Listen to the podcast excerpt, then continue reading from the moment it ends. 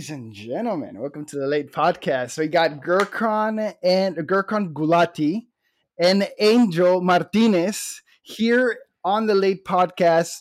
What I like to call a match made in entrepreneur heaven. It's uh, it, it, the story that y'all told me yesterday. Whenever we were talking, was just so inspiring, and I was even reading it on the article that you sent me, Angel, and it was just uh, you're right. Stories do sell. Can you tell us?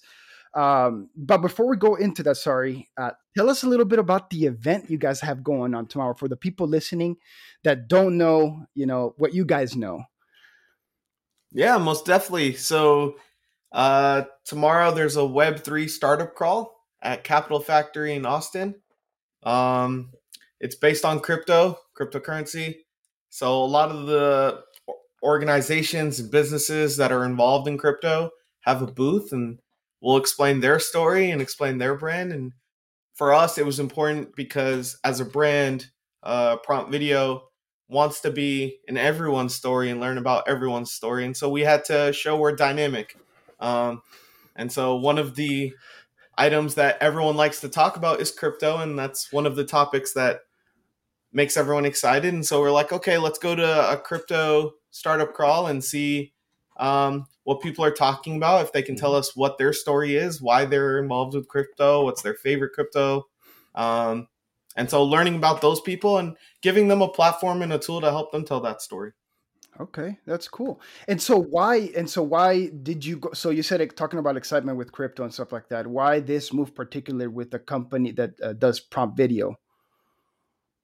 Do you want to go for that?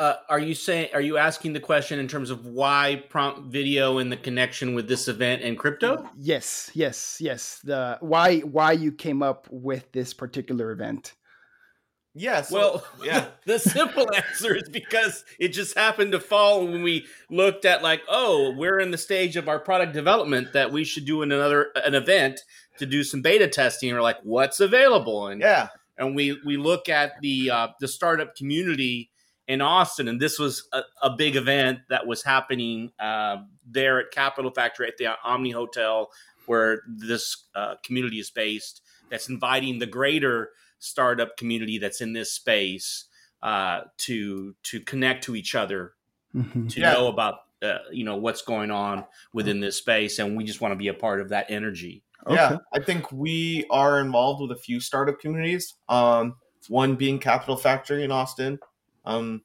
they provide mentorship, co-working space, and so, and then the last part is events, mm-hmm. like tomorrow. And so, they've been really helpful for us to find people that are open-minded and they're going through their own journeys and they're open to hearing other people's journeys. So that environment where they're all open-minded is really um, functional for us to get feedback and test our product. And a lot of those people have stories like like yourselves and us, like like-minded entrepreneurs that are on yeah. their journey.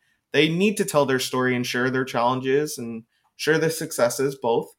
And so people at this event are doing the same. Just they're all bonded in their own community through uh, crypto.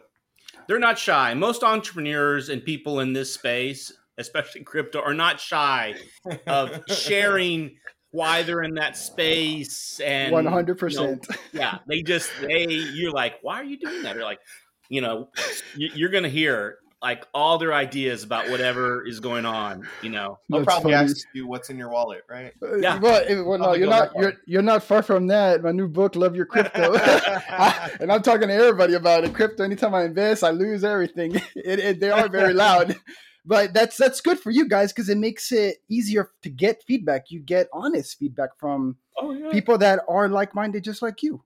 Yeah, and that's exactly something we started to chase, right? Uh, Angel and I met December 10th uh, in Geekdom in San Antonio, and I walked up on stage like two twins that get to argue about the 30 seconds extra they have in the world. Mm-hmm. I had 30 seconds extra to walk up on stage and say, let's create a brand to tell better stories. And then Angel walked up 30 seconds later and said, You had me at stories. And oh my gosh. part awesome. of that journey was to understand what is honest feedback, right? What is a story and how do we know a story is true? How do we pull that story out of someone and that's something we've been working on since then. Yeah, yeah, and I think it's also good to uh, to point out there's a lot of a lot of people in this world doing a lot of different things. And there's a lot of people that are going to be the naysayers that are going to say it can't be done or be critical. And I think it's important that when when you're on a journey like the journey we're on, like the journey a lot of these folks that we're going to run into in the startup community in the crypto space, um, they they soldier on, and it's important to to share your ideas and the things that you're trying to get feedback with people that are like minded in that tribe that can give good constructive criticism versus mm-hmm. just being uh, a holes or like mm-hmm. they're like they're just they they push your energy down, and you need people to invigorate each other, like right. uh, uh, steel sharpens steel, right? It's like we're uh, it's a collaborative energy. Mm-hmm. Of a win-win, you know, you mm-hmm. share each other's story, you, you you connect each other, you build each other up, um, and that's what's exciting about this space. And, um, and, sure. and wouldn't you say and wouldn't you say that most people are afraid of that feedback? People are afraid yes. of both, right? Giving feedback and taking feedback oftentimes, right? Mm-hmm. And where prompt video fits in for us is that as an app, um, we're trying to create a privatized channel for that, right? Where a brand or a group of people can ask for feedback, get feedback, and it doesn't have to be out in public, right? No one knows that you guys are communicating. No one knows that they gave you that feedback. But if you do respect that feedback, if you do want that feedback, you can create that feedback loop. Um, that right, right. really important to us as a brand. I love and that. And have content that can go into your content marketing strategy to use this promotional uh, uh, material to be able to push your brand out. So okay. I think it's uh, there's multiple purposes in what what prompt video is doing. That we're so how is version nine doing? I think uh, last time we talked is now version 12. Yeah. Um, there, there's always a new version, but I think uh, it's doing well, right? So product development is complicated, right? Uh, looking backwards, it's easy to t- take a product that's successful and say, you should have just put a profile picture and put a wall and made people only request people from a certain university and create Facebook. Right. Yeah. But when you're doing it from scratch, when you have a blank wall or a blank whiteboard like the one behind us, eh, there's no there's no guidelines. The guidelines are people. The guidelines are those feedback that we talked about, right? Mm-hmm. And so you you almost have to build something, draw a line, and then see if anyone cares. Right. right? Okay. Test Are they angry? Are they sad? Do they like it? Do they hate it? And why? And so that's why there are 12 versions of the app, right? We we oh, drew oh, now 12. I saw I saw the video it was 9. Sorry. It got it, it's evolved it's since. now 12, but okay. it's growing, right? That's good. I think it's the point of we try something, we build something, we share it with a few people, we see what bothers them, we see what excites them, which we have a few videos on our site on that. Uh, yeah, uh, mm-hmm. Angel's written a couple blog articles about that.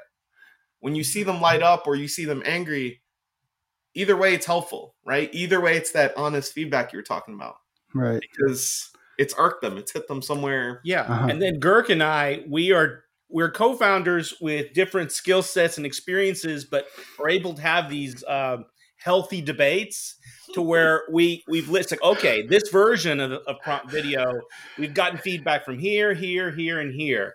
And so uh, i i i maybe jump it off or he jumps it off and says i believe strongly that this person and this and this. And then i'm like well that's not what i heard. I heard this and this.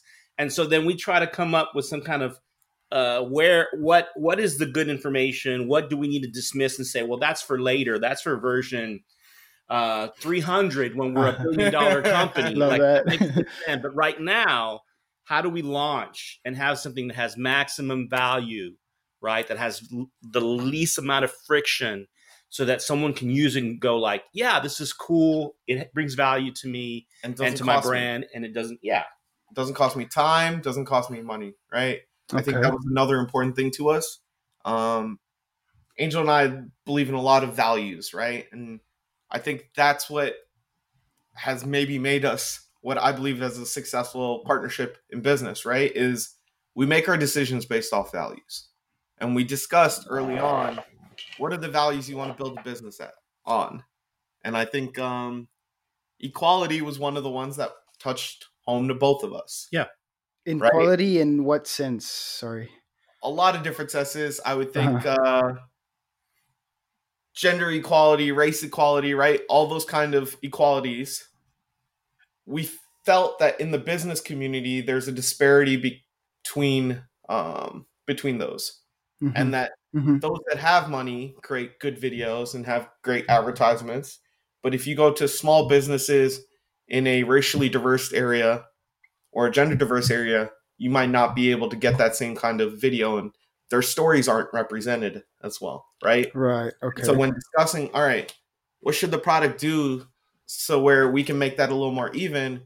We said the average customer should spend time, not money. Because I, I don't know if anyone's seen uh Bill Gates documentary. I think Angel and I both yeah. watched it. And yes. Bill Gates talks about Bill Gates has 24 hours a day. It's the same so time, yeah. For you, right? Right. So that's an equality factor. If we don't do things based on money, and we do things based on time, then everyone's starting on the same page. Right? That is awesome. There's this equal factor. And so I think that's what we try to include in, in prompt video that anyone can create videos, creating videos free. Because we want to keep that equality, right? You can create as many videos as you want on prompt video. And you can tell your story and your opinion, and that doesn't require money. Right. Uh, and I think it's also from from the standpoint of eco- a simple economics is uh, it'd be one thing if like we're launching here in America, and if America was just a box of crayons that was just two colors, right? it was like That's fun. and orange. That's it. But if if the leadership of a you know that's creating to have the money and have the leadership to create products, if they were just creating aqua and orange products, right? That it, that's fine. But America is like uh, it's just a big box. I want more diversity, right? Yeah, so yeah. it's diversity. Then we need to take in uh, input from as many diverse sources as possible. So whether that's talking to businesses from different backgrounds and ethnicities and uh, you know gender equality and different things, yeah, industries, or, or, or just uh, some of the mentorship is like we find articles we're sharing articles like hey this this uh, this article was posted on twitter and this this gal that's running this wonderful uh, company has shared this this this and what she says about video content and the future or whatever and so we go back and forth taking all this input and then we have to dissect it down to like okay how does that what's the priority for how that affects the next version of prompt video and that mm. last decision gets made based on the value. Yeah. Right. What is the value that you're going to make that decision yeah, on? that prism we hold up and go, what's our mission statement? What are our core values?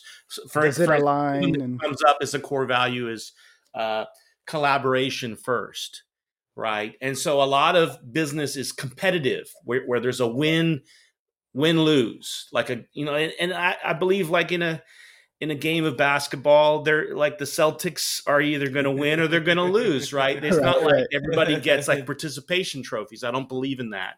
Uh, I do believe that there is a space for competitiveness. Uh, however, I think sometimes that's the pendulum is swung sometimes in the business and the startup realm and product services out there to where it's almost predatory at times and too competitive to where we need to be collaborative, which yeah. is how do we find a win-win between businesses and the communities and, and the consumers and things so that everybody wins? How can it happen though everybody wins? Yeah. Right right. It it i i noticed that and i'm uh, not I obviously don't know as much as you and startups. I've kind of dabbled in it you know done a few competitions and stuff and i've it, I, I would say that it, wouldn't you say that it's the beginning that uh, of that entrepreneur that creates that competition and then later on you learn that collaborative works better? Or do some people most people get it at the first try? What do you what do you think about that? I think it's just how people perceive it right? So let's just say angel and i start two lawn lawn mowing companies right? We both just moved to austin I know of Angel. Maybe Angel's made a post on Facebook. I'm starting a lawn mowing company. And I made an Instagram post. And now we know of each other. oftentimes I think they're like, oh man, we're competitors, right? And we might be Facebook friends, so now all our Facebook Right. friends know about each other, and it's how many of our Facebook friends do I get, and how many of our Facebook friends do you get? Yes, And- yes.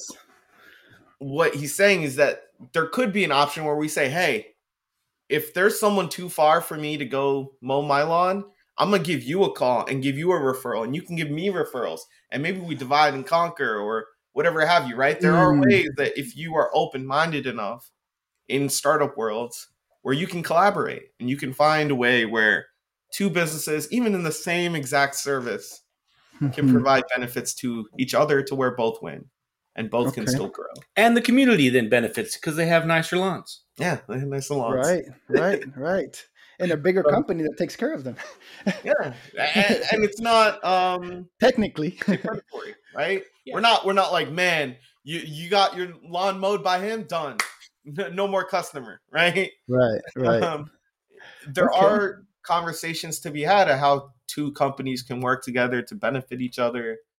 And oftentimes I think the moment someone invades your space, you're like, oh, we're competitors, we're done. No One more. hundred We're- percent. We're unliking you on, on Facebook, Yeah. we're unfollowing you on Instagram. It's over. Yes. It's fight now, right? And I think we've tried, no matter if it's different cities, different startup communities, to be uh, represented in all of them and try to help all of the startups we touch or interact with, right? That, hey, if Angel can help in video creation for you, or if I can help interview a technical co founder for you or a developer for you, just give a shout, right? We'll figure out how we can be more helpful later. But if that's all you need, I mean, Angel and I will figure out some time to It- make that happen. You, you know, you because you're do, you're particular with technology. You're really good at coding, and you're really good at um, you know AWS. You're you're Yep. pretty good at managing that, and uh, you know a bunch of other things that you do, startups that you've done previously. Um, so where's I going with this? Um, you what what is the like the the technical side, like the technology side, uh, from your aspect? What is what that makes a product really good? Well, so there are two things, right? I would say one, uh, well, there are three. So one, I would say the keyword that people use is data-driven product development, which, Which Angel is- and I have been focused a lot about recently. Yeah. right? It's making people show you what they want versus guessing, right? So what I mean by that is I can um I can start a bar and I can make whiskey drinks only and I can say whiskey drinks are the best drinks in the world. Or I can open a bar that has vodka, whiskey, tequila and do tastings of each and every one every single night like. and wait to see what they say, right? And if people are like, every time I come to this bar, I love the tequila setup, then maybe I should be a tequila bar, right? And so data driven development is saying that based on the data that someone is using your product, you make decisions instead of I'm just going to make a decision and then prove it out later. So I think that's part one. Okay. And then part two is test driven and business driven development, which is that you start with the problem, right?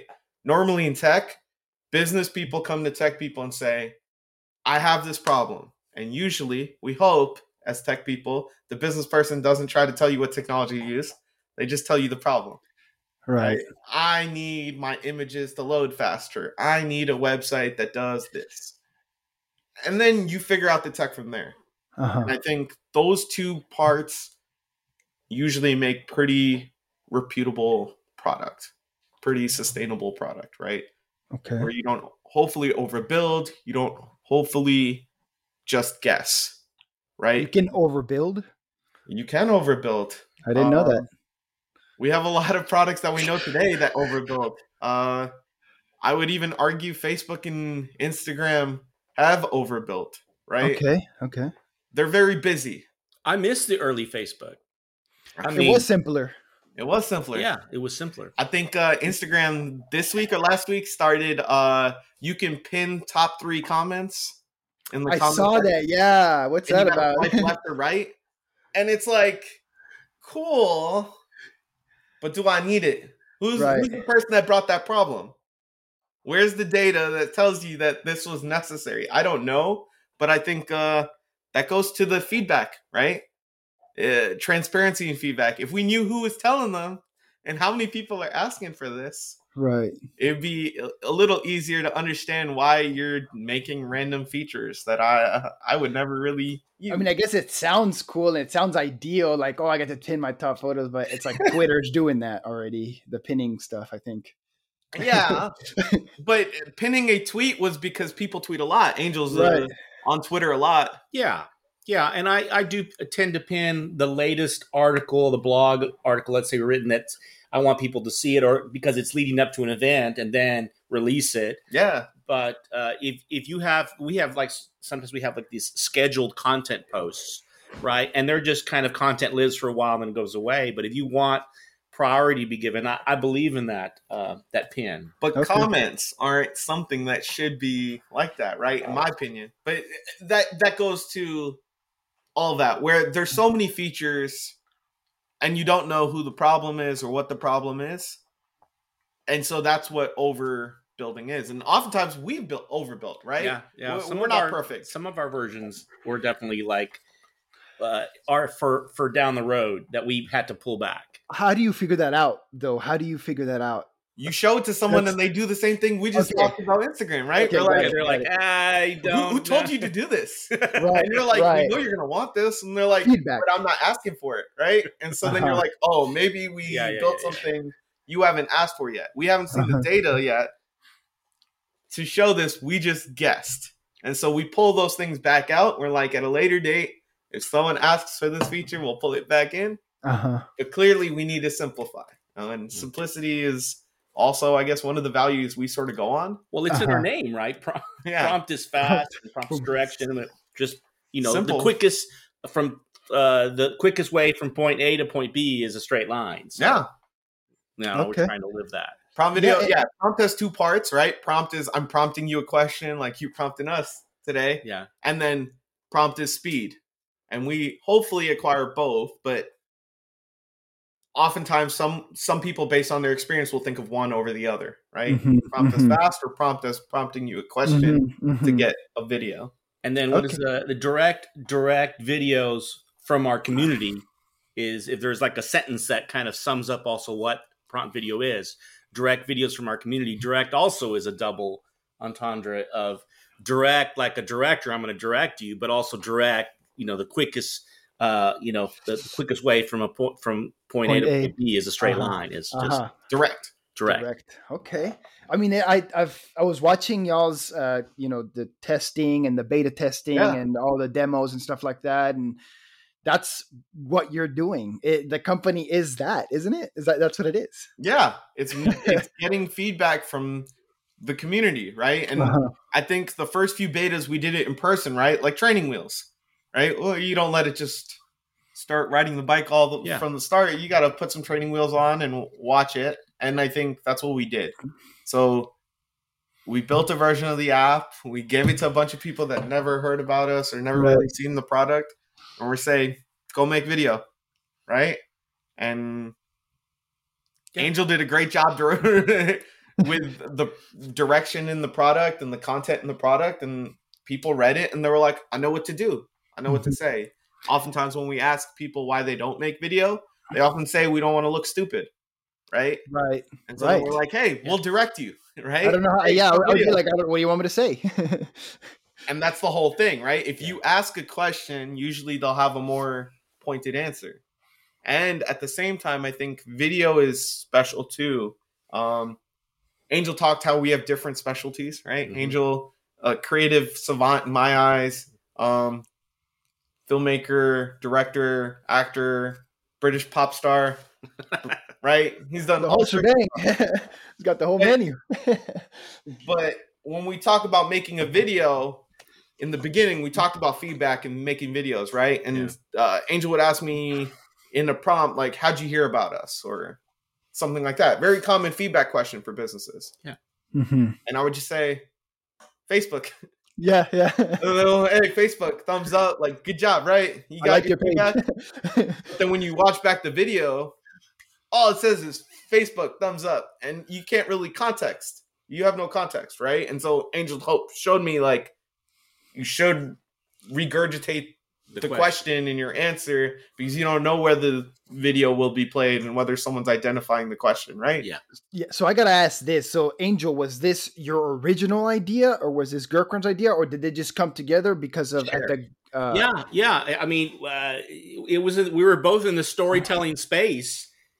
It's shared. Yeah, and we just kind of hashed it out Storytelling. together. There's definitely no origin, right? I think I pitched a storytelling brand when I got on stage, but that's not prompt video, right? Prompt video is a concept Angel and I have debated amongst a lot of coffee and tequila in, Yeah. our- uh-huh, in the last uh-huh. six I months. love that. Every night it's a different debate and a different topic and a different item. Um, we have a variety of things we've talked about, right? Like so logos. Logos was another thing. I think uh, it's sort of like you talk about relationships, right? Your first fight. I think, in my perspective, the logo was the first time we had a long a- like a time to not big- agree. Right? It was our Not- first, like, oh crap, like, um, we're gonna have to figure this out, and it's not just a quick decision. I think everything else was really quick. When we got to the logo and we drew different P's for prompt, and Angel likes certain ones, and I like certain ones. Mhm. And we really valued. uh We came up with the story of a tilde, right? Until I, story. okay, yes, I saw that. I love that story. Can you tell that, please? Yeah, Angel, go for it. Yes. So, and nobody knows the origin of this. It, it- this is as close to what I, I think, based on research, is that uh, we we came across. We started talking about symbols and things that have representation, right? For instance, like I do news releases for public relations, and I've done that for my job in the past for others, and I do that now in my creative agency. And I remember first sharing with Girk that the bottom of a press release uh, back in the day, and actually uh, some PR folks still do it, is they put hashtags, three hashtags at the bottom of, of the, the news release. Okay. I don't know if you've come across that. I've never never even noticed. So now you can go Google what does three hashtags at the bottom of a news release mean, Okay. right? And it and it means the end. Uh, so the hashtag is like also an X, which is like a three, or oh no, a ten, which three tens is thirty. Actually, I think Rolling Rock uh, has some connection to publication. So like I think at the bottom of a Rolling Rock, it'll, it'll have Three, uh, it'll three have it'll- hashtags. it- no, it'll say thirty. okay, there you So, go. so either it's a 30 or Okay. it's three hashtags at the bottom of news releases to say that's the end of the news release. There's no more copy. So back it. when it was like fax machines, right, that were sending, that's the way news releases were transmitted. yeah, Uh, or, or when it finally got electronically, it was you always had that 30 or the three hashtags to symbolize something. And from there, I think it came like when he was is like, there a symbol that we can represent for ourselves for prompt video? And I was like, well, a tilde is like uh, saving space, right? It's a sound overall, right? It's a Yes. sound that would take you many characters yeah. to write. And so then Angel researched it and found this story and then expanded upon it. Yeah, yeah. So it comes from Portugal or, or Spain, and and storytelling. The original storytelling is like what we're doing. It's it's conversational. It's it's in in Spanish dichos, sayings, right? uh, and so a saying that I grew up with is "sana sana colita de rana, Oh my god, yes. no sanas hoy, sanas Right. mañana." I don't know if you've you heard that. I, I did. I, I use it. It's- you know, it's a, it's a you know I don't know what it means to you, but to me it's a blessing, right? Like yes, uh, your yes. I grandma feel better. you, Yeah. yeah, you hurt yourself, and as a kid, and your grandma does a blessing and says that, right? So, and, and I remember, like, where does that come from? Right? And it comes from Portugal or Spain, apparently, uh, the oral storytelling. But back back in the day, in order to convey a story with some permanence, you had to uh, pay for ink and parchment Okay. right? And so the tilde, its symbol came about where it, it was a common dicho, a common saying they would just put the first word, then the tilde symbol, and then the last word of that dicho, of that saying, so that people still would could convey. They would, oh, that's that dicho, that's that saying. So you didn't have to spend as much on ink and parchment. Yeah, you wouldn't have to spend that much space on the page. People, it's almost like finish the sentence kind of thing. Is that? It's or- like the is that- dot dot dot. It's like yes. Okay, got it. Yes. Yeah. But it was it was saving time, right? Because no one has to write it. It's saving money because you're spending less ink. And you're still communicating. you're still conveying the, the heart of the story. And so Right. that to us was like, all right, That that's that the- that's a symbol we can relate with, right? Yeah. And so then for a long time on the logo, we tried to put the tilde in the logo. Where can we sneak it in? Into the P, into the leg of the P, into the curl. We tried. And then when we realized, we are like, that that's meaningful story to us, right? Th- Okay. That's that's a value that internally to the company we can hold important. But externally to the company, the tilde is just tilde still. Right. Right. So then we agreed that all right, let's find what symbol represents the company. and something that's relatable to people, like somewhat identifiable. People like new, but people like familiar. It's a Ah. it's a wicked balance. yes. the the most uh most uh commonly seen word in advertising copy in the history of advertising is the word new no kidding. yes new New people podcast. like new but if you go and research like the Because new, history new, of- new, new, everything. Yeah. uh, the history of design all these designers that design new innovative things in the history of design it's balancing something that's new with something that's familiar and finding Mm. that sweet spot of balance where people go like oh that's new but it's something that i can still wrap my brain and my heart and my spirit around that's that's the magic Uh huh. That sounds like magic, actually. new but familiar yeah, anytime you're making a new recipe now, right? Right. New and then something familiar. No kidding. I got I got to add cumin on everything because I'm Hispanic, right? So that's funny. Oh my god. So it so you so Angel, um, you've you know, you're directing. You're you've been you know basically you know learned a lot of about everything, marketing, creative. What is it about creativity that that you like? uh, well one i was i was just born this way so uh, I I was the kid that would get bullied uh, for staring off into space as a kid into trees and called stupid or whatever because I but what I was doing was paying attention to like the negative spaces in between the branches that made an interesting shape of an animal or something. I was like, oh look at that, and nobody else would see it but me, right? Um, but I do believe, uh, I, I, I believe there's a God, and I believe that I'm not God, uh, and I believe that if we're made in in in the higher power's image in some fashion, that God's the original artist and creator, that we're co-creators in art, and we all have the ability to be creative and have creativity in us. Mhm. I believe that. Some people maybe it becomes it comes to them more naturally, and for me, it's just the way my brain goes to Processes. first and processes. But I think that we all have a, a toolbox that we can learn how to utilize the various tools in our, that are in our, in our toolbox. There, it's there. The tools are already there. It's just a matter of practice and working with it. So I love, I love creativity. I, I just and I I've learned that regardless of the of the medium, it's all it could all move. I started as a poet as a little kid, and in third grade, I taught myself guitar and writing songs, and then played in church bands, and and then later on, um, I I got into uh, acting through um, a, an a, a independent film guy from uh, Peru who was in Nashville that sort of like asked me to come out to an acting workshop and I just to help him out to fill a space or something. And and uh, his name is Yuri Cunza. So Yuri, here's a shout out to you. Shout out to Yuri. He runs the Hispanic Chamber of Commerce there in Nashville to this day. He's Awesome. a very influential uh, person. But thanks to Yuri, I got into acting and commercial acting and and I- I don't know. I just and I look at like what uh, coding. I look at what Gert does, and to be able to do what he does, it takes creativity. Mhm. right? To build Mhm. something from nothing. All these startups, right, in crypto space, it takes creativity to be able to build something from nothing.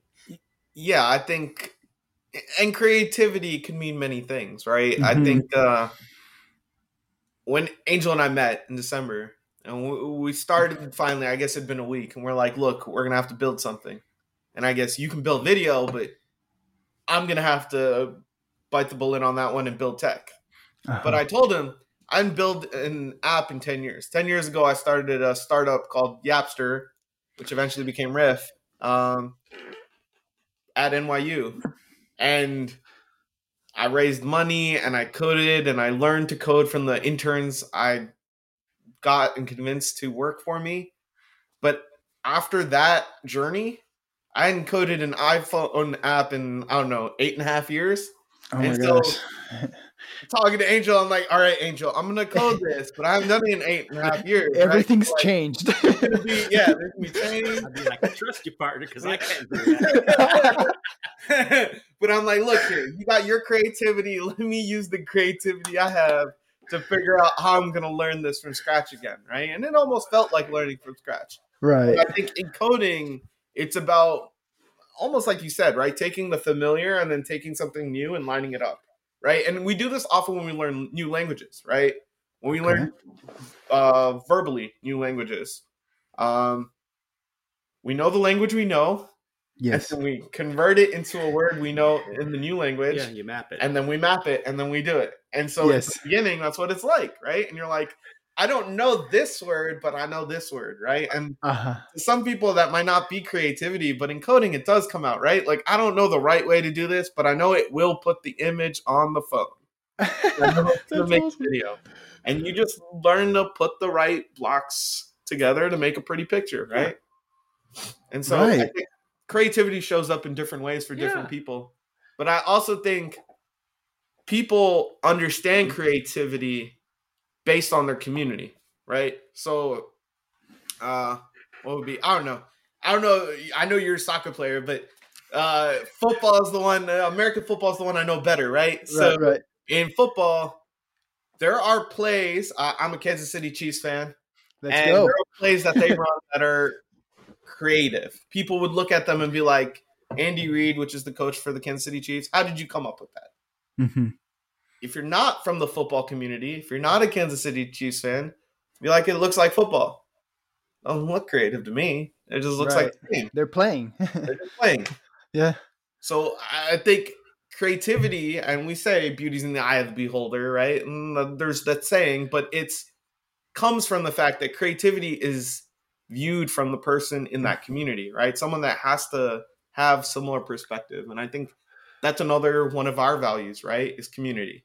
When Yeah. we create video, when we create our brands in general, when we talk Yeah. about it, community is important, and I think creativity and community are tied yeah, it- and it's there's a lot of words in there like creativity, community, storytelling, and all these different facets of it. And uh, I think part of when we were started talking about like what I connected me to you when you were explaining what your thoughts were about storytelling and about making creativity better in storytelling is like what existed out there was content that was entertaining maybe Mhm. um, but it, it it definitely didn't feel uh, purposeful. Uh, right. Sometimes it's just uh, I don't know. It's mush. Sometimes. Yeah. Yeah. Yeah. Yeah. No. No. I- stupid. There's, there's Yeah. just There's a lot of silly videos, right? Yeah. There- Correct. uh, and that's Video- okay sometimes. that's okay sometimes, right? I, I think communities today have been bonded, and I think TikTok and Instagram have proven community. And we talk about creativity; they're all formed on these funny, good music, good Memes. art, nice filter videos. yes. The problem is they're not telling any stories. Usually, Right. right? It's a fun dance. Yeah. Uh, It's a fun dance, a good song, but where's the story? What am I learning? What do I learn Mhm. about you? Mhm. Right? And I think Mhm. that was what's lacking. And when Angel and I are talking, well, maybe brands don't know what they need to say or what to say. So they're like, I'm going to make a funny video because I can copy someone to do that. Yes. I don't know what to do for an explainer video. What do I tell them? What that's do what? How do I say it? that's what I would ask. It's like, what do you want me to say? Like, if you want me to explain it, like, I, I wouldn't know what. If I, I mean, I'm pretty creative and I can kind of come up with things on the spot, but that even for me makes it even harder because I want to make sure that it looks good for you too.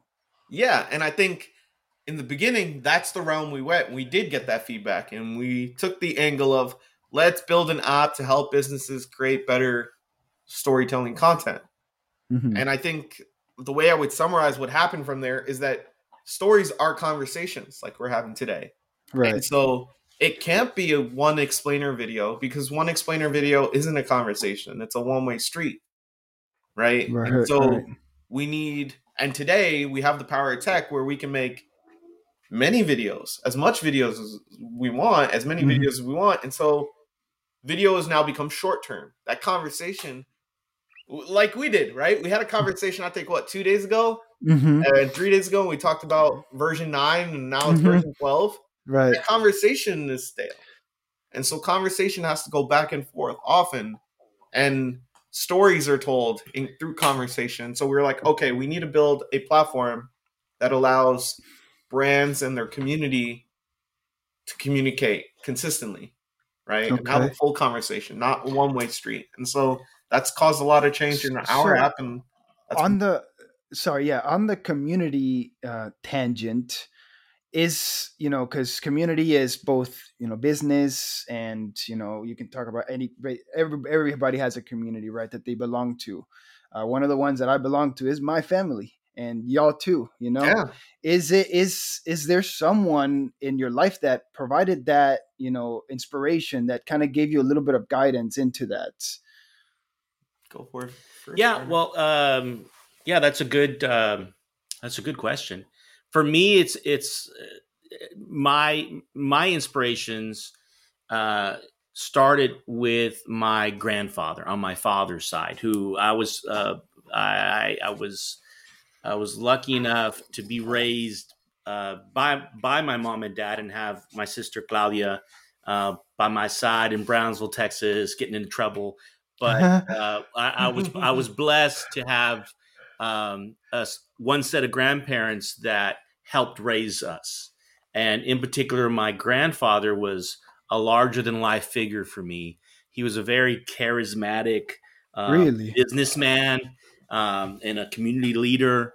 Um, always very well dressed, very well spoken, spoke perfect English and perfect Spanish, and was on, was an entrepreneur. He uh, he started a fencing company called Martinez Fence that put Hmm. five kids through school and my gosh um, so I, I just really looked up to him. And I remember when I was either sick from school or on the weekends, and I had the opportunity to go spend time over at my my grandfather's house off of Garfield Street in downtown Brownsville. He would take me to to do sales calls. He would go na- uh, canvassing neighborhoods in a full kidding. suit with with an uh, with a hat and his briefcase you said you were I six walking with him down. He would park in a neighborhood and he would just walk the streets. And he would see somebody that didn't have a fence and he would just go knock on the door and introduce himself and ask open-ended questions about, you know, safety of kids. You know, are you concerned that, you know, the cars going by real fast? Like, it was just so neat to see his pro his sales funnel, his old school sales no funnel kidding huh? Uh, it just inspired me, and I was I was wanted to be like him. And as I've gotten older, I, I've come to have uh, a lot more respect for my father, who has has taken a lot of the the dichos from my grandfather that I, I had forgotten sometimes, and in times that I have struggled and gone through challenge, he would uh, he would say a dicho that my grandfather would say to him that he would say to me, like "No te fijas en el paso que has hecho, pero el paso que vas a hacer." oh wow He would that's say, deep like don't good. look at the steps Yeah. you just came from, but look at the steps you're about to make. aha Right? look forward like don't look back Yeah, yeah, yeah. And I think a lot of that has actually even transferred to your kids, right? yeah, yeah. I yeah. think that's admirable, right? Uh entrepreneurs we talk about community and you talk about how community is family as well, but I think uh just from an outside perspective, right? Looking at Angel's family and meeting Angel's family, his whole family's entrepreneurial, Really? bottom top, No kidding, huh? right? Mm, Yeah, I don't know uh, if you want to go through that breakdown, but each of your kids, yeah, they're they're in, they're definitely independent thinking. Uh, all three of them have their own purpose in life. Uh, the the of I have three boys, so the youngest one is probably the one that's has found success as an entrepreneur after failing. Uh, he like he started a business called Classic Candy when he was like in middle school, and he would just Way. they could take him to Sam's and buy like bags of chips and like you know in bulk. ca- candy in bulk, and then he would t- he would split it apart in little zip bags and sell it to kids out of his backpack. Oh, that is just awesome. and today he runs. He's a sneakerhead now, and our uh, the fourth bedroom in our house is now like full of shoes. Oh, And no he- kidding. He sells sh- uh, collectible shoes, buys and sells collectible shoes, and.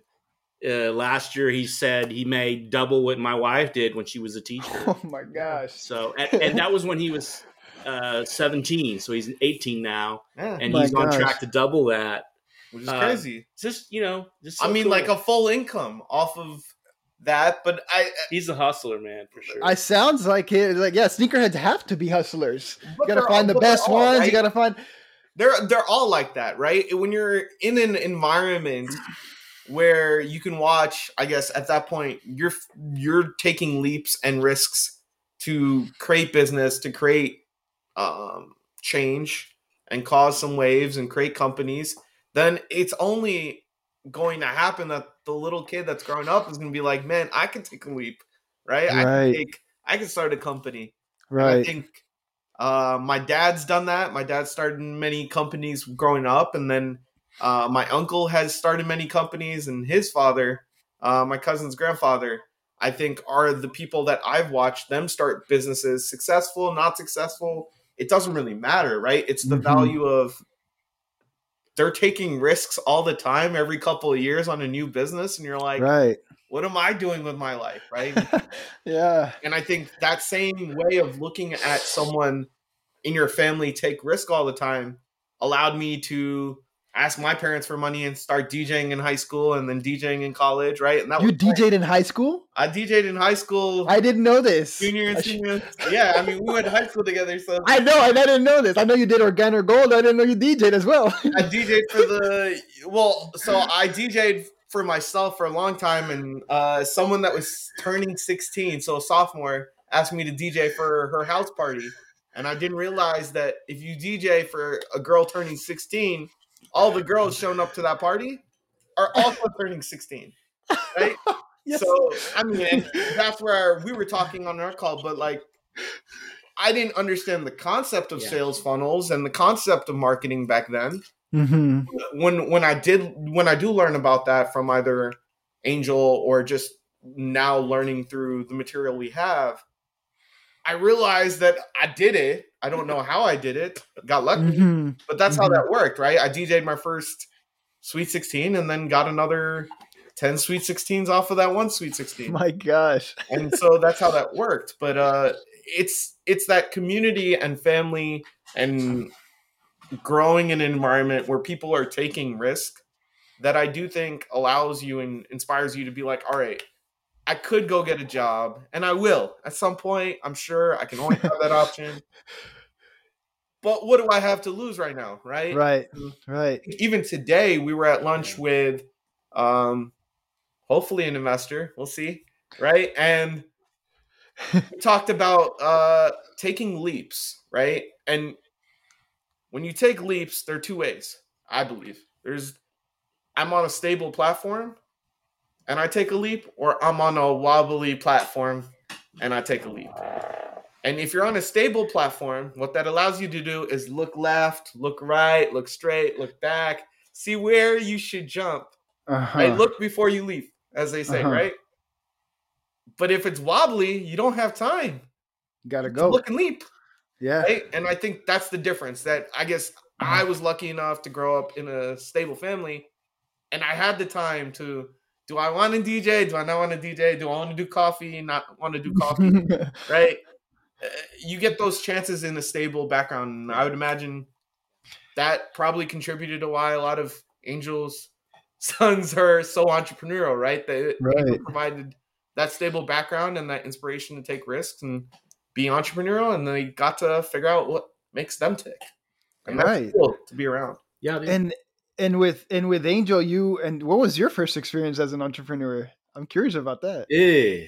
Uh, I met your I roommate, right? Is that the one?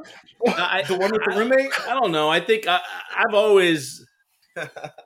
my mom tells me stories because I've always had an entrepreneurial bug.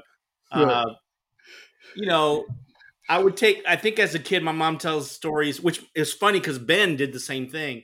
But I would uh, Ben when he was a kid, he has like this little. Uh, we still have it. This little bench like he would sit on that his grandpa on my wife's side made for him, and he would take a marker and he would put lot lines to create these little spaces on the, the bench and then put 50 cents uh, 25 cents one dollar and then he would take his toys like his little super soldier toy like i can't remember he uh, a hero during 9-11 uh, the hero series and he would like, set them down at different price points during garage sales we would have and i remember telling my mom that and she was like you know you used to do that when you were a kid no way. yeah, yeah, yeah. So it was garage sales, Wow. and then I think the first time I, I, I felt entrepreneurial was uh, I convinced my parents to start a, uh, a, a fireworks to to manage a fireworks stand, and we sold Okay. fireworks.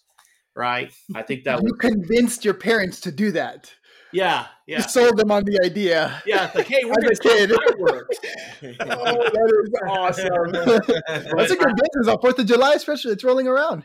yeah, Don't let it go. yeah, and I guess my, my first, I guess, big commitment of leaving, let's say, corporate America would be real estate. I got my real estate license and got a partner with in real estate, and we Mhm. we grew a small boutique real estate company in Knoxville, Tennessee, to, to with about ten agents, and did that for about a year and a half to two. And, Okay. Uh, it was a lot of fun, learned a lot, and that's probably the thing that was probably the most impactful for my kids to see uh, uh, me going through that and buying some land and, and, and renovating an office space for us to work out of and uh, taking on an investor and It's a good. It's a good example. yeah, It's yeah, a it was good great. example. Uh, yeah. You know, and and you know that that's a life lesson that worked until it didn't work, and uh, And then Yeah. you rinse and repeat. yeah, yeah, Most Yeah, people don't repeat. I, I- there's a there's an old joke. There's something about you know there's ships and then there's partnerships, and sometimes neither one of them neither one of them float. oh my god, that's actually that's real. that makes sense. And so there was a point where our partnership didn't float no more, like Oh that my broken boat vessel.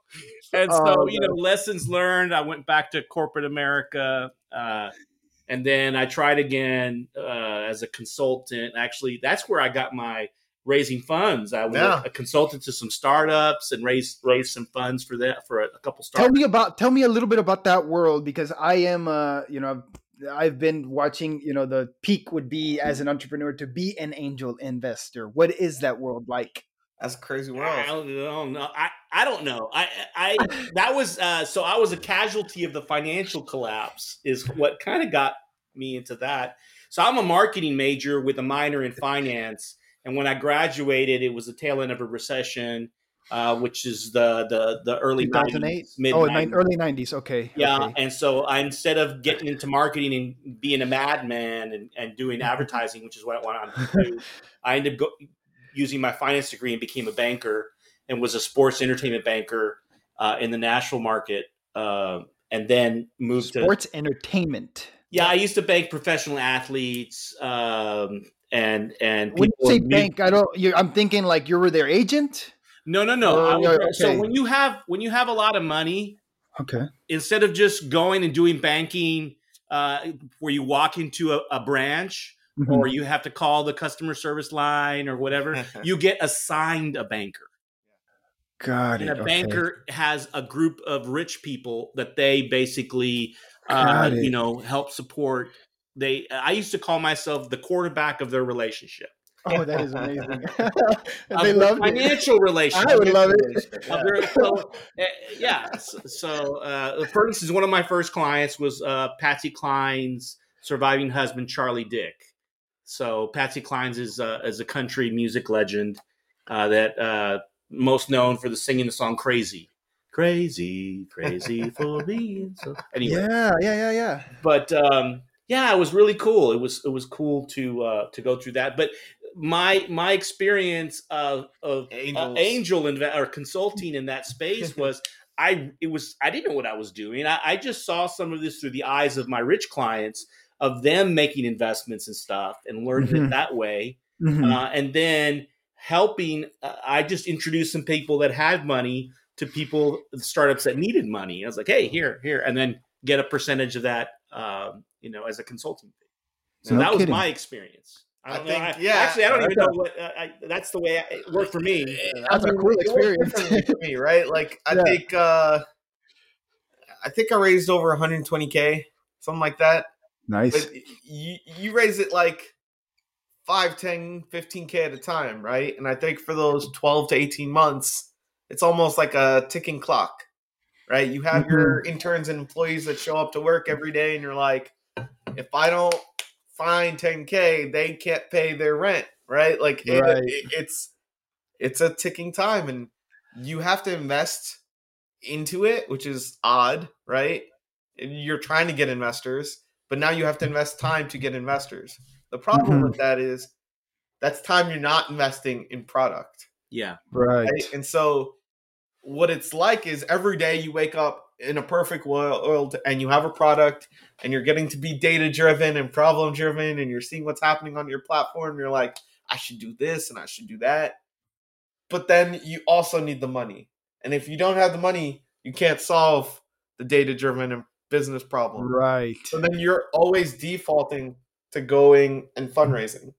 And what that means is going to the local coffee shop and then emailing this angel investor and that angel investor and making a pitch deck and sending the pitch deck and then going to like 20 coffees and getting nothing. And then sometimes you go back to back and you get funds and you don't know. So you can never say no, right? You can never say, right. sorry next time you just like hey maybe this time and so you keep going and that's how it was you go to all these coffee shops and their houses and you're like this is what i think the company's gonna be worth this is what it is and you got to sell them the dream and then from there i think it's just rich people lottery tickets right i, I don't Mhm. think there's enough someone can tell you about their idea or their Yeah. company to tell you the full story right because it would take so much time Correct. Yeah. so, from an angel investor perspective, I think, I guess where we're going and where we've talked about is keeping it simple, right? Angel investors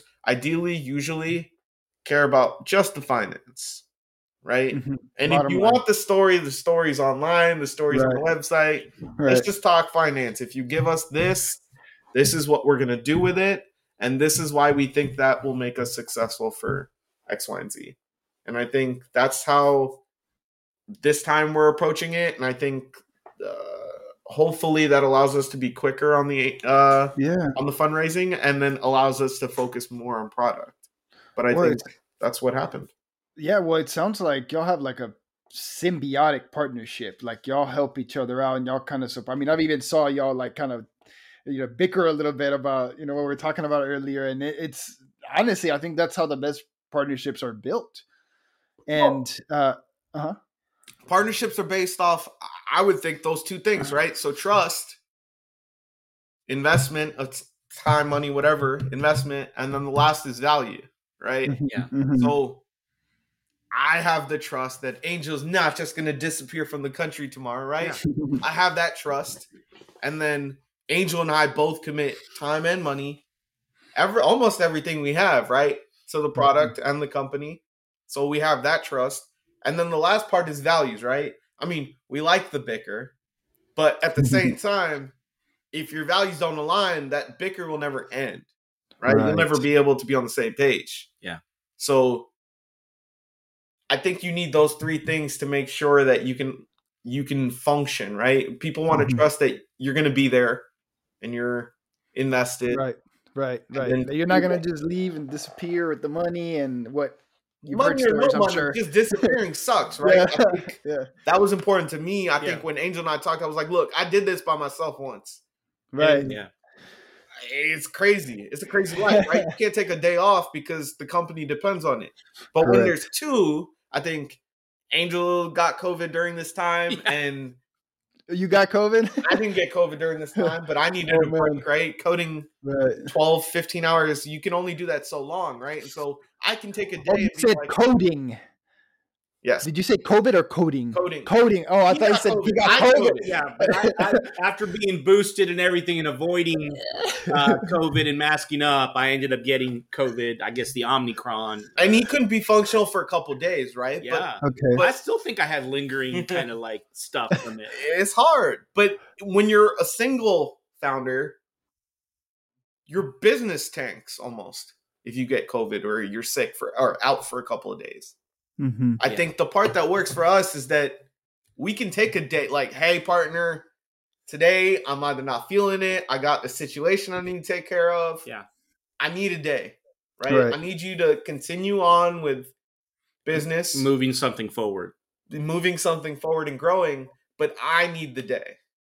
Mm-hmm. and we we learned that we can do that when there are two people that are invested as much as we are and i think that's why that works that hopefully we're not burning out that way right we're able Mhm. to keep the same passion and keep the same time because when something important comes up we are able to step away and still grow the company at the same time right. i think that's okay. that's the part that works Yeah, and that's that's that trust right that Right. even if i'm not there i know how angel's gonna make the decisions on the same value so i'm not gonna come back to like a whole new logo that and come, you know like creativity Got a tilde above the P. yeah we're we're a good fit. We're a good fit, and I think also uh, when we were talking about angel, how an angel investing and all that stuff works. My understanding, what I've seen, uh, is and and we're not angel investors, but you know, I we, we, we are familiar in research and stuff. Is Right. it's all about fit too. Uh, Mhm. Those folks out there that have money that are looking to make an investment, they understand that nine out of ten times the investment they make is going to fail and not have any return. But they're hoping that that one investment out of ten covers the rest covers the rest, and they make a return, Mm, and it's purposeful for them, and they get something out of it also. Uh, and so uh, I think they if they've gotten burned on some investments, let's say investing in movies, and they're like, I'll never invest in movies. And if someone comes to them and says, Hey, I have a movie I want you to invest in, they're like, No way. out. No. Wow, yeah. like, that's not my appetite. But somebody Right. else might be down for that. Like they're like, I'm looking to invest in a movie. That's about whatever. So that sorry, so that would be kind of uh huh. So that would be what happens, kind of like in Shark Tank, huh? That's why they say Yeah, I'm out. I'm out. Like I, this, I don't know anything about this space. Whatever. Uh-huh. So like you for us, me we- you we have to find investors that we're looking for strategic investors. Uh-huh. right that that have an appetite for marketing technology and the space we're in and have some level of understanding for what we're about and have a values connection and right and that goes to community again right it's about sharing those values right uh i think we are building community right whether from this podcast Mhm. whether from the friends and family we have or the event tomorrow. Everywhere we do go, it does seem we attract a couple new people that are like, I don't know if I'm going to be helpful. I don't know if I can invest. I don't know if I'm the right fit, Mhm. but I just want to pay attention to your story. I'm going to follow your story. Yeah. And if you say something or need something, you give a shout and we'll figure out if we can make it work, right?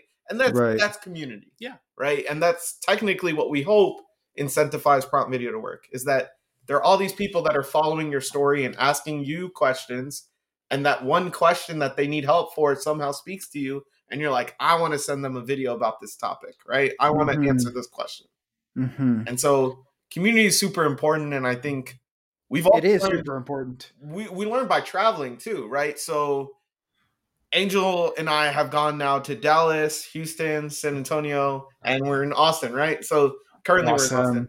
So we've been hitting all the i guess angel it's a texas manifesto. Texas startup manifesto startup manifesto. Saying that we're all a big tribe of folks that are being innovative trying to solve problems that are starting up and all these communities, and we're all within a day's drive of each other. And Right. we believe that if we actually tackle each of these cities, that we will attain mass enough to be a successful startup, right? And that's Right. what we believe in. But I also think that uh, community is so tightly knit to Texas, right? So I have a friend, Carlin, which shout out to Carlin, uh, Shout out Carlin. Fay- Fayetteville, Arkansas, um, and her dog Brody. Hey, and I guess the more you talk about community and the more you talk about your product, the more people come back and talk to you, right? And so I was talking to her last week, and she was like, "Hey, I went to a startup crawl for one of the first times, and uh, this is what I saw, and we got to talk about the startup she's seen and the organization she was a part of, and then she was like, "You guys can come here," and I'm like, "Yeah, maybe next year we can, right?" And that's like that's community connecting you to a whole new environment. Maybe Angel and I just did Dallas, Austin, San Antonio, and Houston, mm-hmm. but now we mm-hmm. can do Fayetteville too, right? Like that's Right, right. also an option now, right? And the only way that works is people extending their hand, the same way you did to to Right. us, right? Right, right. right? Like it's not like you're always searching for the next thing or the next person to talk to. Sometimes they come to you. Yeah. And Right. you need to take that risk. And that's Right, how it works, right. right. So you took a risk to message me. One hundred We percent. talked about the podcast, but at the same time, I've been listening and liking your podcast stuff. So I knew I wanted to be on the radar, but like that's how it works. Yeah. Is Right, right, right, people right. questions, send people answers. If they don't want to answer, they're not going to answer. But it's Right. not like you didn't have an answer today. it's not like you lost anything, right? You didn't have an answer today, but you might get an answer, which makes it all the more worth it. Right. And That's how it and it, you know, speaking on the podcast, I mean, I've I've had more of like, you know, I ask people and I try to keep it open ended with them because I don't want to just shut them off because it's like, you know, I'm growing and stuff like that. I want to make, you know, I'm not, you know, I'm not, no, I'm starting this. This is a startup. I guess you could call this a startup. Yeah, you know? it so, so thank you guys for being here and then supporting this for me. Actually, No problem. yeah. So you know, it, and it's you know, I, I I brought up the partnerships earlier because you we, you guys mentioned uh, two big companies yesterday that y'all brands that y'all wanted to talk about, and and I wanted to know a little bit because I'm curious uh, of what it is that you do with them. Or Yeah. what, how did I they mean, work with you? and with then your Angel, part- you can take from there. Yeah. Yeah. Um, so I guess one of the ones I came to Austin because I started working for Whole Foods, right? And I think we talk a lot about brand and values. Whole Foods has a lot of good values, right? They believe in helping people. They believe in organic food, right, and sustainability, and they believe in transparency in the store. A lot of their Mhm.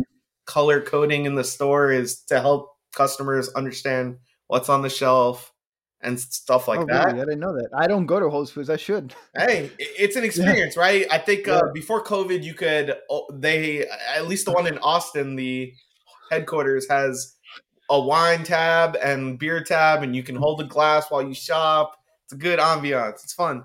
Oh, that's awesome. Yeah. It, it- it's a fun experience, but I think it, it goes to all right. I wanted to work for that kind of company, right? Like I don't know what they're doing, but I know I want to work for some company that believes in that. Then you talk to them and you figure out, oh, they're trying to bring technology into the store, right? I think one of the products they first talked to me about was they wanted to do uh, facial recognition when when um, customers walked in the store so that they you don't have to use your credit card. You can walk in, pick something out, scan it, and walk out. Okay. Oh, Right. because Whole Foods is owned by Amazon. Yes. I'm, uh, yeah, yeah, yeah. Okay, got so it. That's where that went, right? And so I think Amazon bought Whole Foods, and I, I think they went through a couple of years of understanding who Whole Foods is, how do they make Uh-huh. tech, and understanding who's on the team. And then the year I joined, they started to shift.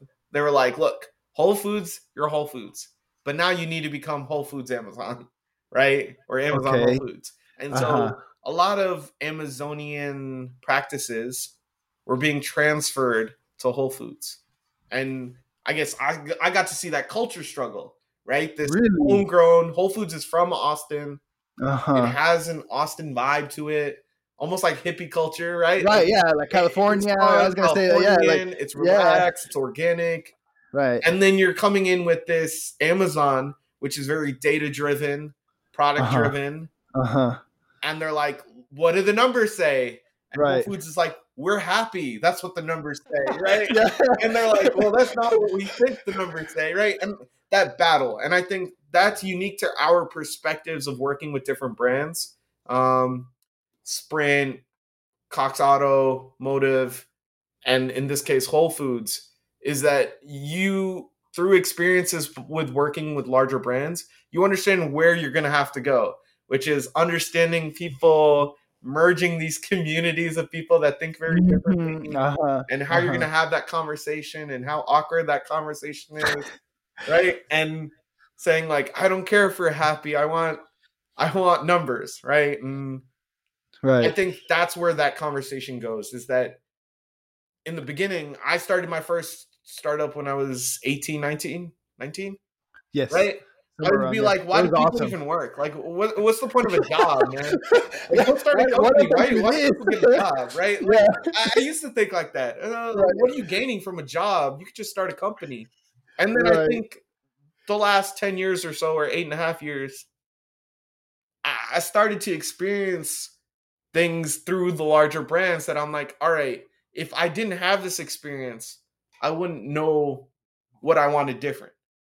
Right. Or how to, when we do hopefully grow through the 3 Billy Club, right? The 3 billion club Uh-huh. um what do you want to do differently right how, how do you uh, how do you challenge culture differently in that situation or what's the culture we want to create in Yeah. This, in this company. And how, how do you do that when there's only two people? And then how do you do that when they're there's many people. There's amazon thousands. version of people right? And i think angel you've had your own experience of working with the boy scouts of america and a variety of brands. Yeah i mean banking i i one of my first sort of big big when i got into that the whole sports entertainment got exposed to that um, was uh, it, it started as nations bank in fort worth texas and became bank of america and i was with that brand for seven years and i remember one of my mentors doswell brown um, uh, you know, having to call me when I was working out my market segmentation strategy,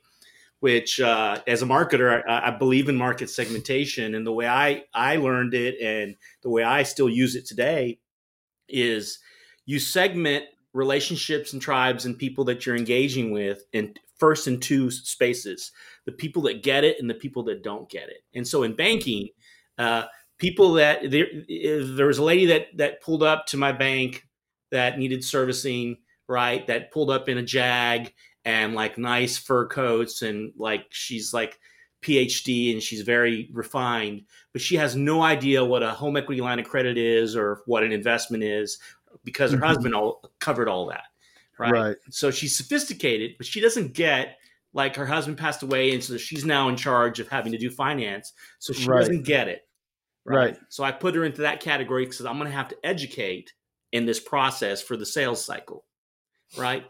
But now I have to subsegment: Does she value me or does she not value me? Okay.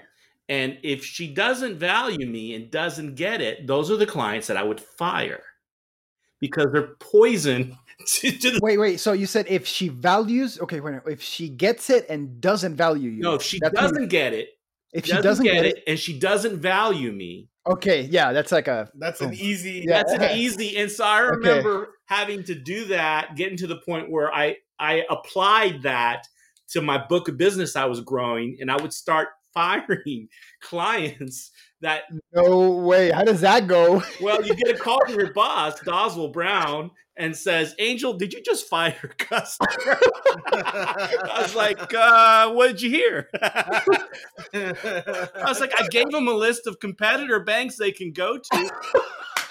I was like, That is awesome. I was like, put, and that's the other cool thing about the tech side of things because it was it was neat to see a brand develop their. They had a proprietary uh, client uh, relationship management platform, yeah Uh-huh. and it was called cms a CMS that CMS, would okay. would would show uh, a banker in this case my book of business, and as I would grow it, they would say, Angel, like twenty percent of your clients uh, are in uh, certificate of deposits that are uh, losing money.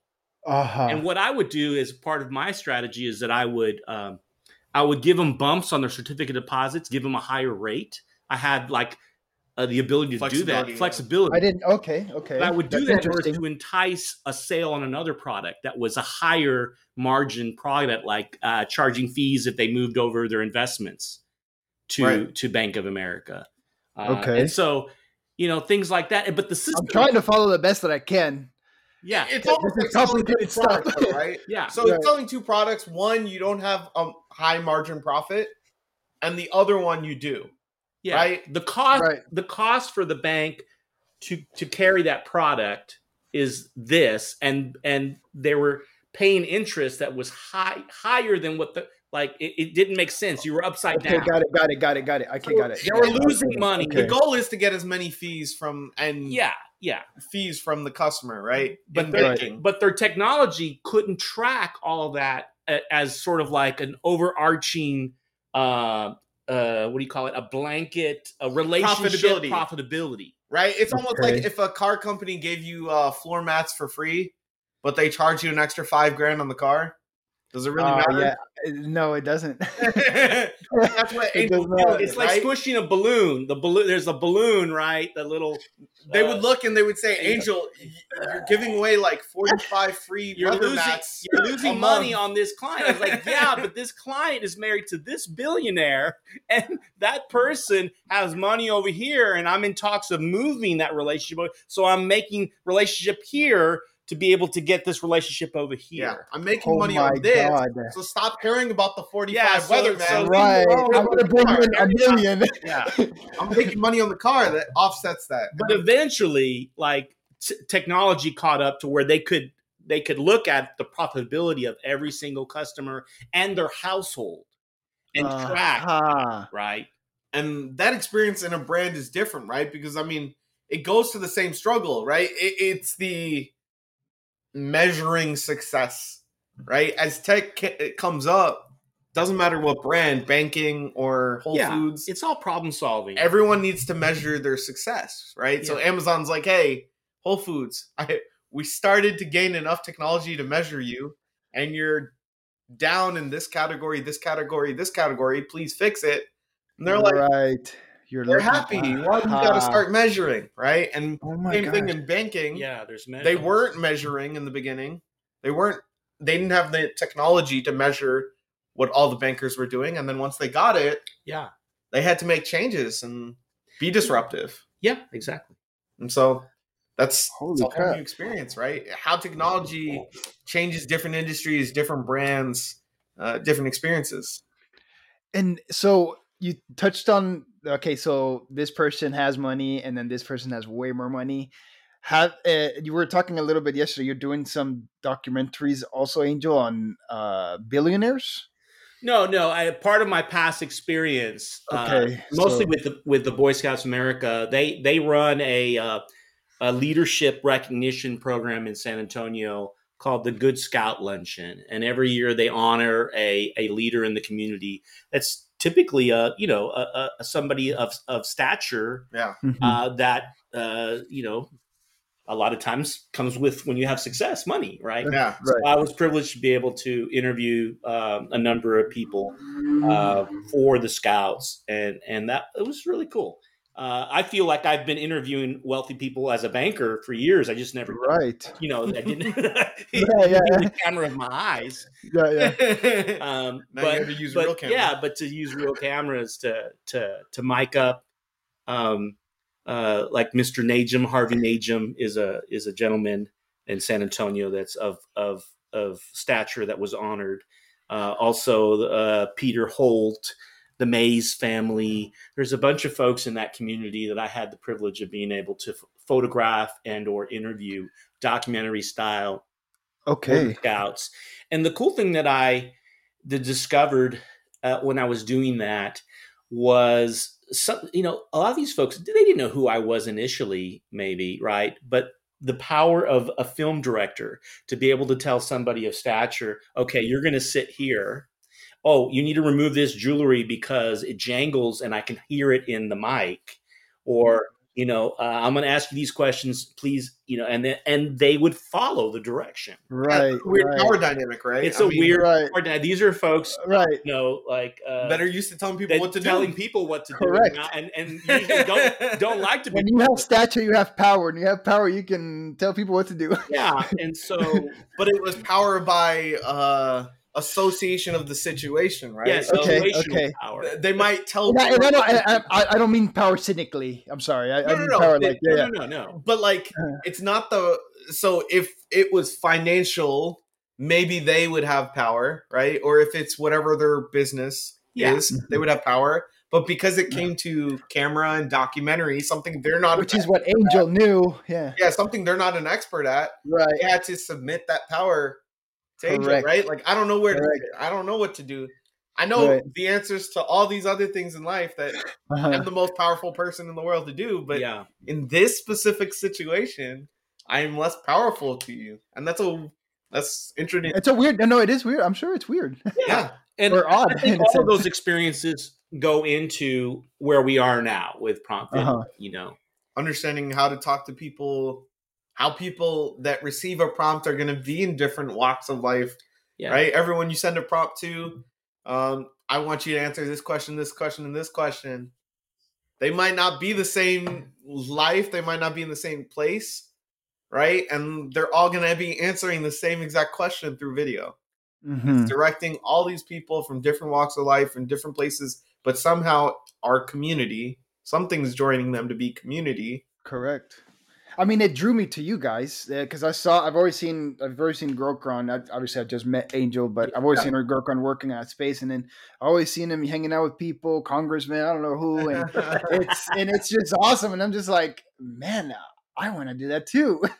You know, so it, I do think anyone can almost do anything these days, right? Uh, yeah, yeah. it- it- information is free these days, right? Mhm. I mean, people monetize and create businesses off information. correct. But for the most part, if you Google enough or you YouTube enough, you can find out answers to almost anything. Right. you can reach almost anybody for anything, and just with a specific ask. If you have a specific ask Yeah. and try to find a right fit, I, I mean, you can reach anybody.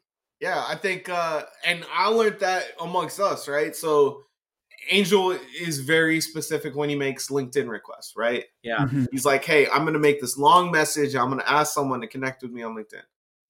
And it works a lot. Yeah. But at the same time, I did also find out if I just request certain people, they just say yes, anyways Correct. Yeah. right? And so then I think oftentimes for prompt, I've started adding like news reporters. I've started adding investors and VCs, Mhm. and I'm just requesting, right? Mhm, mhm, I know mhm. I'm not ready. We're not ready to send a pitch deck for that kind of stuff yet. But when we're ready, Uh-huh, I already there. have The a line of there. communication to you. It's an open That's- channel now. I'm not gonna lie to you. That's exactly what I did with LinkedIn too. There Yeah. you go. And, and like the exact same thing, right? because especially with Dallas, like the whole area. Because I'm like, okay, these people are allowing people to connect with professionals. They care about their, you know, the image and want to make sure they look good. So I'm like, okay, and they're all in Dallas, and so there's like a little request thing that's like people from Dallas, and I just got go click, click, click, click, click, because I want to meet as many people here. I think off I the can. same thing we've learned while traveling, there's um I mean people say this in dating and everything, but the more times you see someone, the more likely you are to say okay, right? Right. And Right. Angel and I, like we were saying, have been doing the Texas Manifesto, so we've been going to Dallas and Houston and San Antonio and even Austin events. We've probably been to all the startup events, and we're, we're trying to go as much as we can, right? And a lot of those people are mixed. Like everyone knows everyone somehow, right? I think Austin Mhm. has a Friday. Every Friday they have a startup happy hour at Central Machine Works. Uh huh. Um, and that's awesome. It's off of Meetup. Anyone can join. Anyone can show up. And then Dallas, we went to Capital Factory, launched an opening for their Capital Factory in Dallas. In Houston, in the Ion, they have a cup of Joey every Friday. every morning. Friday morning, and all these oh entrepreneurs, investors, And, um, and these are the same people that kind of hang out in the same. They go. They're usually the not- same ones. they're in the same industry per se. They're Uh-huh, all in uh-huh. startup world. but They're Uh-huh. all very different. They're lawyers, they're investors, they're realtors. There's all these people, but there are all these events that are free. That are accessible. That if you Mhm. request on LinkedIn the right people, they'll they would have posted about, Yeah. and you would have found out about, and you could have gone and you could have met the investor or the lawyer or the uh, whoever you're going after based on your business. Now you're closer to the Now you're closer, and you're one step closer to knowing. And Right. same, that's what we've been doing, and it's brought us some level of success. Right? Is that the more times you go to these events, and the more events you go to, people see you at different places. Like you were saying, you saw me here and there. uh-huh. The more times you see someone going to those events, the more you associate them with Yeah. with that item, and then that's Uh-huh. how we actually technically made our first sale. Right? that's awesome. Um, Yeah. we went to Dallas, and he's seen us enough. Yeah, it's it's marketing. Marketing and there's so much noise. Like there's so much content out there. And people have choices to to watch a Netflix or Google whatever term they want to Google or like they, they can there's so much noise and content that it takes like 13 plus times for someone to like hear some type of message that goes, "Oh, let me pay attention to that." Yes, yes. In marketing, I, I know in sales it's like the eighth time or something like that. That's when you usually get like the sale. Yeah. And so with marketing, it's definitely more because you're just. I mean, you're you're trying to Yeah, you're counting make it familiar, kind of like what you were talking about earlier. Make it familiar. touches every touch. Uh-huh. So uh, Uh-huh. you know, like whether you send them an email and then you you put they see an impression on uh, social media, and then they see another impression on social media. Watch a story Yeah, yeah. and see you on LinkedIn, and then, they get your newsletter again, and like, and then they're like, oh, like these guys are onto something, or like, oh, like they want to, oh, that's what that started. Uh huh. Uh huh. and I think that's what ended up happening. Right there's uh, a guy named Jorge at Capital Factory, and we went to Dallas. It must have been the 13th time we've he's seen something of ours, and we're there just for the Capital Factory launch. We're like, Right. hey, we're here. This is the product. We're talking about prompt video. We're talking about the power of video. And he's like, can I see the app? And we show him the app and we show him the updates. I think that one was version seven. So long old. It's- it's right. now. But even then, he was like, "Wait, can I just give?" He took out his credit card and was like, "Can I give you my credit card now? Can we? Can we do it now?" And we're like, Oh "Look, my like, let's, gosh. let's wait. Like, yeah, yeah, uh, yeah, we, yeah, we, want to wait till we get this right, but we appreciate that you're ready to yeah. make To it go right. that, that it's so Right. valuable to you that you're ready to leap and pull out your wallet and pull out your credit card, and you just want to get it going right now. And I think how does that like? uh, So how does that make you feel? Like, like what do you feel? Or what is that? What does your instinct tell you? I guess your experience instinct. purposeful. I feel very Uh-huh. purposeful. I feel we're uh, so I'm a believer in Joseph Campbell's hero's journey in storytelling. Uh, and for those that don't know Joseph Campbell, he's a professor that uh, did a lot of research on the different cultures uh, around the world and spirituality and, and things in these cultures and, and places that uh, what is the a unifying thing right of of religion and culture. And it was story.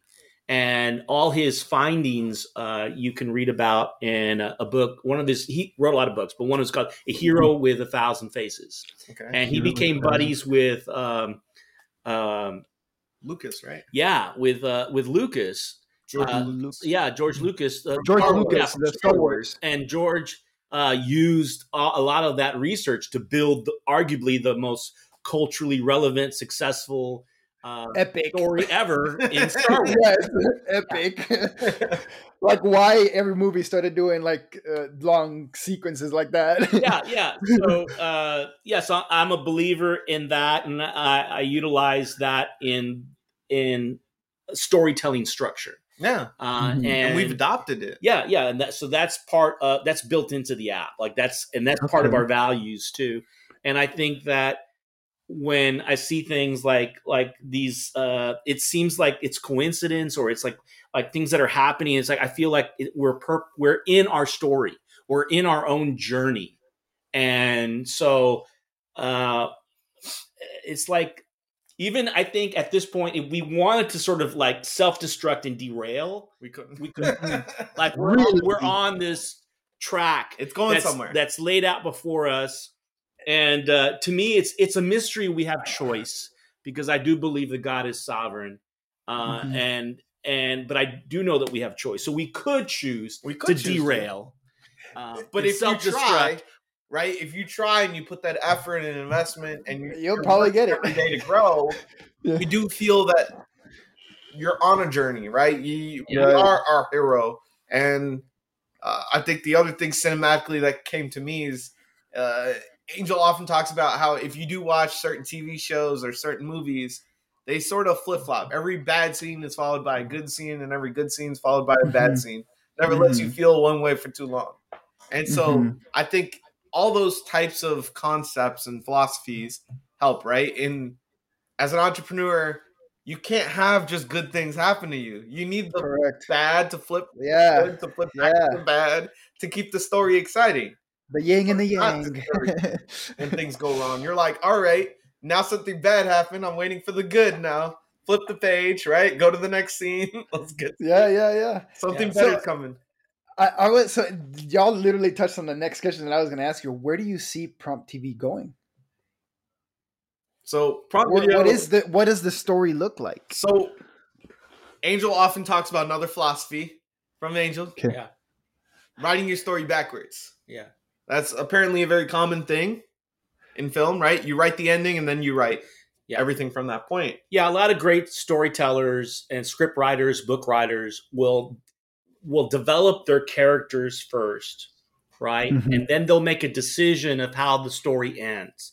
Mm-hmm. and they'll say this, it, this is a tragedy. The boy does not get the girl. Romeo and juliet like everybody dies right? Right, or right. they're like no the the boy does get the girl. 51st like and every and it ends with a wedding scene and everybody's happy. And so then laughing, all they've got to do well it's, it's it's not that easy but all they got to do now is build points of conflict between the the beginning of the story and the end so the, the guy goes to the bar he sees this girl he falls in love at first sight he goes to talk to her and then she's got a boyfriend right and he's like you know and so it's like you write your "Ah." story that way, right? Yeah, and then the next time they run into each other, like it's another like he he doesn't know he can't speak up, like so you just keep Something on putting blocks, right? And and in life, like we're in this life, we don't have to make up the blocks. The, The the blocks con- come. the conflict comes to It us. happens. Like, we're in a pandemic or post-pandemic. We got war in Ukraine. We got Uvalde shootings. We got all this craziness that affects us as a In the commu- greater community. yeah. We have COVID. We have like you know we need money to be able to do things Right. right, as individuals and business. Like they're all we need knowledge. We need feedback. So Crypto market crashing. Yeah, Yeah, market crashing, crashing, crashing, like- recessions. so these are all life throws these things at us. So And, we only got to build the good. yeah right? we just gotta The like bad comes from external. We Yeah. got to be the good, and I think uh, the story backwards is financially the three billion, right? That's Angel and I's yeah yeah. three billion. What, what, okay, what is this three billion thing that you talked? Because you touched it earlier. to us means that Angel gets a billion, I get a billion, and, our And the investors get a billion. Right? That's what we want. That's the story. That's the end of the story. The girl, the boy gets the girl, right? Uh-huh. Or- but I That's think the from there, Oh. what really matters to Angel and I, and we talk about all the time, right? It goes to that values, is the money doesn't matter. The money, the three billion only matters because I think when Angel and I looked at tech startups, once you cross three billion, it looks like there's a bunch of red tape and bureaucracy. It's not fun anymore. Right. Right. So we just Okay. we had to come up with where do we draw the line? That's our exit. That's our exit. No matter what, no matter what happens, at three billion, we're out. And that's what we know for And, and you say you're out, you sell it? uh, ideally. Yeah, we sell Ideally, it. yeah, yeah. We, it. It's taken public. It's taken public. Someone else Um, does that, but we know at three billion, Angel and I are out, right? But the part that we have to write is what is the impact Everything. And so we uh-huh. talk- Oh, okay. about story, right? And we talk about the value of story. We talked about prompt video. Prompt video allows communities to prompt, literally, ask questions to get videos of a specific kind from their community and have a conversation, right? And so, at least in my eyes, and I think Angel shares a lot of that, yeah, is we want communities to be talking and we want brands to be talking and we want whether you have a startup, you have a nonprofit organization, you have a movie coming out, a product, a, a restaurant, we want you to send them a prompt, get them to answer questions that help your business, help your brand, help your story grow, and then help them, right? In return, take that feedback and help them, right? And ask them more questions so you can learn more about them and they can learn more about you. The feedback That's how loop. I would yeah, like our story. heart is to impact community, uh, in particular the small business community. Like my my abuelito, my grandfather, right, was a small business owner.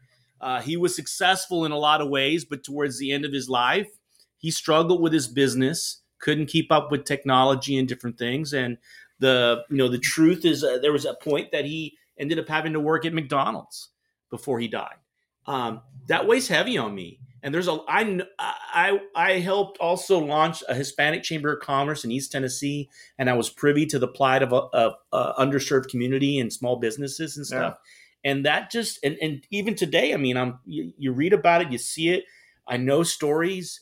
Um, as as I did some business canvassing, I ran into some news stories of some ladies uh, uh, that run their businesses that you know they're a couple months away from going under, right? And, and Yeah. it's it's sad, it's heavy. but they can't, Right. they can't communicate. That. They yeah yeah do they communicate that. They need tools. They need tools to today's time to be able to connect with their community to be able to grow revenue.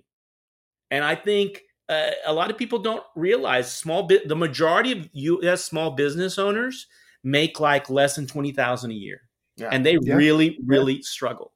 And 100%. although our product is, we're going to be able to offer different levels where we'll have eventually an enterprise level to be able to take care of the big brands like Nike or whatever And like wanna we always want to be able to have a free version we want to be able to to pour into um, communities what diverse communities underserved communities And make sure that's they- what very got you there in the first place, kind of thing. Yeah, and make sure that they can tell their story, right?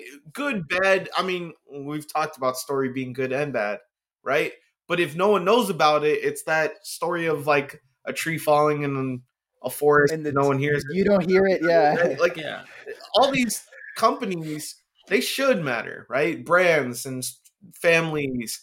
And we want people to share stories and make videos to tell their story and not feel stupid on camera, right? And be able to be like, all right, I know what to say. I know the story I need to tell. I'm going to open prompt video and I'm going to ask people to tell their story, or I'm going to ask and create a prompt to tell my story. And I think that's where we see the vision is making sure people tell stories and communicate. And we see that most effectively in communities, right? Underserved communities, but whatever community bonds you, that's the community that needs to be served. Today we're on a podcast. You have your own community, right? yeah I know you say it's startup. Startups all have their community, right? They're people that you could reach out today that will listen no matter what. There are people Right. we will reach out to today that will listen no Mhm. matter what. And they Right. form a community because we're bonding them, right? Us Correct. spending with time Correct. is bonding them. And so it's important to move. I mean, Angel and I will probably send out prompts and be like, hey, what do you think about the podcast? What can we do differently? How can we help? Right? Mhm. And get those answers and then do something about it. Right? Get that story Right. from them, tell them our story, and then react. And you're using your own product that And- you built from the ground up. And I know that you're in the uh, the financial services space, so I, I think one of the the questions I think I, that I would start with when I would engage potential uh, clients, the bank, was uh, did they have a plan uh, in place for uh, you know when they pass away? Do they have a will? Mhm, And mhm. sometimes they wouldn't. Uh, they didn't want to like uh, deal with that. They hadn't really Right. thought about that. I'm And not I was like, dying You know that later. if you don't have a plan in place, this in this case, when I was in Tennessee, it's like the state of Tennessee already has one. It's called probate. So whether you, Okay. you think you have a will, you don't have a will, You do. you do, and you're gonna lose and it. it, and it sucks. Like that that plan, the default plan. So I think in the same space of storytelling, some folks are like, "Hey, if you don't if you don't tell your narrative story and control your story, somebody else will control it for you." Yeah. And so, I mean, that comes to our slogan, right? Which is prompt your story. Yeah. Right? That's where it comes from. Prompt your story. Prompt your story, right? Your story. Make sure that you write the prompt, You control. you it. control the narrative, you ask people for the true feedback. We talked about honest feedback, full circle. And then you take that honest feedback and do what you need to do with it. Either share it or react to it. Prompt prompt is uh, you know i literally just connected that i don't know why i was thinking prompt like you know prompt fast but Yeah. it's the thing that you read Yeah, like The- a teleprompter, but Teleprompter. oh, yeah, yeah yeah, It yeah. can be prompt as asking a question, right? I think in like a writing prompt. English lit, yeah, in English lit back in the day, uh, I'm giving you a prompt to write about, right? yeah And yeah. so prompt can be utilized in multiple aspects, but the idea being it's telling you and helping you to know what to say and what to do, okay which is also where the director comes from. That's where that Yeah. description comes from, right? Mhm. Directing videos Right. from your community. right That's what we so do. and, and so now we are in in version 12 of prompt tv Prompt video. and you know prompt video sorry prompt i'm, bling- I'm thinking of your happy to make prompt TV. Give it a minute. prompt, prompt video Prompt TV Um, coming next year. there you go that's how we get to three billion On here. include me in the three billion if you can, Got please. but uh, well, is there anything that you wish I would have asked you guys? Anything that I didn't touch on? Anything that you want people to hear? Uh, any lessons that you know they could take back from this? Anybody that's listening to this that you want to reach out to your audience, maybe? Angel, you want to go first? Vote for Angel Martinez for governor of Texas. I love it. I Uh, uh, so we can make an impactful difference uh, that that that makes sense in communities, right? Uh, but uh, but that will only happen after we hit the three billion club. That's okay. yeah. oh, I cannot that. wait. I cannot wait. That's I would awesome. Probably, I would Uh-huh. probably say, give feedback. No one's really scared to be told no, and no one really is uh, turned off by feedback. I, I don't know if people are right. I think if you don't attack people, but you attack product, you attack what they're doing. You're like, hey, I think you should do this better. I wish I had this. It's an opportunity for us to build, right? And as builders, as innovators, we're like, cool. You want a new segment on the podcast? Just ask for it, right? Uh-huh. I'm sure you wouldn't say no. You want a segment? Top 10 questions not. about this, top five questions Right. about that, whatever it is. If there's something you want from any brand, any person, just tell them. They want to hear it. Whether you send a message, whether you make a post about it, a tweet about it, just give them the They feedback. do. You're right. We want to be They the do. platform that you get feedback from, but it doesn't really matter. The concept is that I don't think people tell and voice their opinions to each other enough to give that feedback, right? And I think just give it to them, right? In a privatized manner. Don't embarrass them. Right. Right. don't Right. Right. Help them. public. Help them with a good heart. good heart and private, but make sure that they get the message. And if you give Right. honest feedback, like we started with, mm-hmm. it will help everyone. It helps you get it off your chest, get a better experience, and them an opportunity to build. Which Right. Yeah. love. Well, ladies and uh, what were you gonna say, Angel? Sorry. No, I just uh, I just want wanted because uh, I gave my shameless go- go- gubernatorial plug and it, No, that no. was, Hey, uh, yeah, hey, I'm serving- voting for you. for- this is for later. But but for now, if there's anybody listening that's a dreamer, especially in underserved communities, there's for them to know that there's power in dreams. There's power in also intellectual property.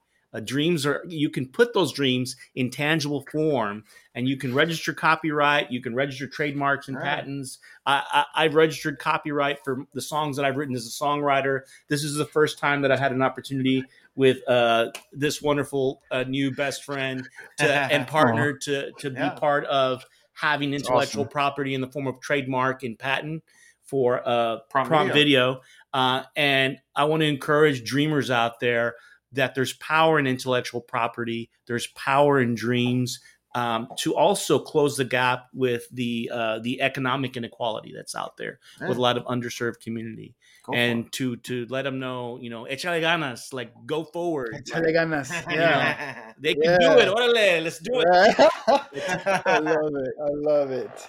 Well, ladies and gentlemen, y'all heard it right here on the Late Podcast. Angel and Gurkaran, the entrepreneur match made in no, no, sorry, that the match made in entrepreneur heaven. there you go. Uh, angel investors, and we got uh, documentary. I, I mean, the whole shebang. We got the whole menu on here. Thank you so much for being here, guys. I really, really appreciate you guys being here. Um, can't wait to have you guys back. Thank you Thank you for having us. Yeah, no problem. This is awesome.